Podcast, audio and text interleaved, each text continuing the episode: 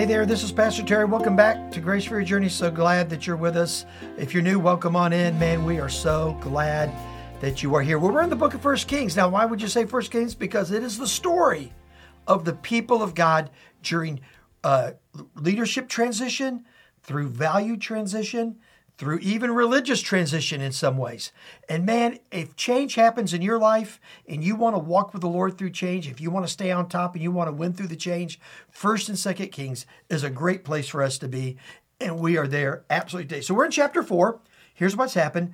Um, David has died, Solomon's king. He's cleaned house. Just prior to this, he's assembled his cabinet, his main people that are going to be closest to him, his inner circle, if you will. He's also delegated a lot of responsibility to 12 different groups of people to provide food uh, for uh, the king, and that means the king's uh, team. And his team's pretty big, somewhere between 15,000 to 36,000 people was considered at the king's table. We're going to talk a little bit about that today. So in verse 20, we talked about last time, just to mention to you, it says this. Now, Judah and Israel were as many as the sand by the sea. They ate and they drank and they were happy. The result of effective management, the result of effective leadership is prosperity and peace. Those are the two things that happen in organizations and businesses, in churches, and countries, and governments. When you have great leadership, right, you're going to get prosperity and you're going to get peace. And this is exactly what we see flowing from Solomon's leadership. Now, I got to remember, Solomon, when asked by the Lord, hey, what do you want to lead my people? Solomon could have said anything. But he said, God, the task is big. There's a lot of people out there. I need your wisdom, listen, to do your work your way for your people. And God granted it in abundance. And so, what do you have following that? You have peace and you have prosperity. Then it goes on, and the Bible says this Now Solomon ruled over all the kingdoms from the Euphrates and the land of the Philistines and to the border of Egypt, and they brought tribute and served Solomon all the days of his life. So, in essence, the area which was established by David, who was a warrior king, Solomon got to rule and reign in peace. Here's another principle about leadership when you follow great leaders, you inherit great things. now, Solomon didn't earn that those boundaries. He didn't earn that territory. He did nothing to get it. That was something that was given over to him by his father, who was a godly, excellent leader, who was a warrior king, who honored God and established established the uh, the parameters of the kingdom. So now let's go on and look at the provision. Now this is pretty crazy.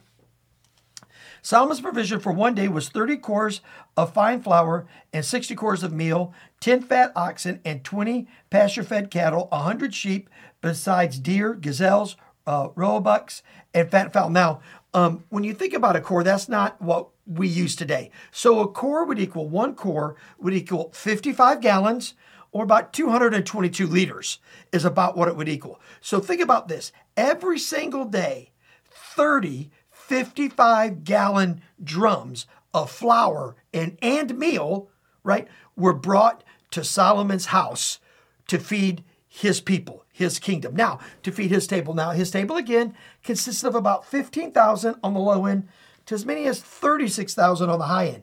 But you can imagine, right? You can picture the shipment every day going to Solomon's place to feed everybody he's responsible for feeding. And then it goes on and said, For he had dominion over all the regions of the Euphrates, from Tiphsah to Gaza, over all the kings of west of the Euphrates, and he had peace on all sides around him. Again, that was a product of the leader before him.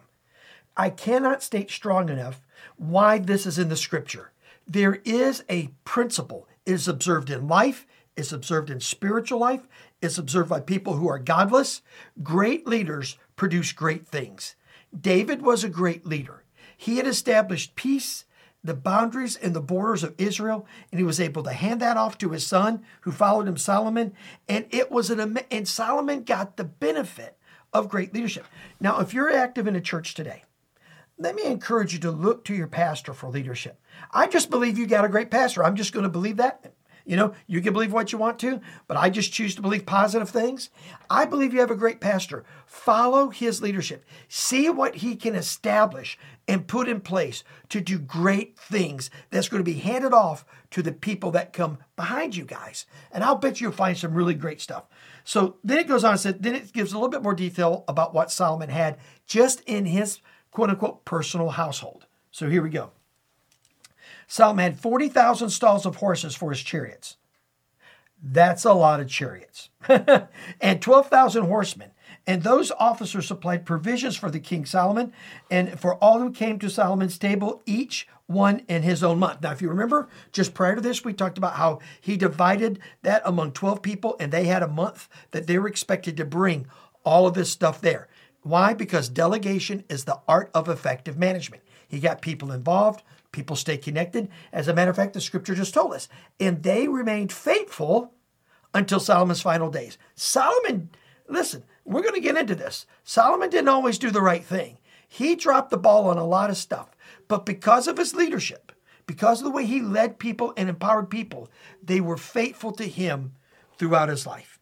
Then it goes on and finally says this Now, barley also and straw for the horses and uh, swift steeds uh, they brought to the place where it was required, each according to his duty.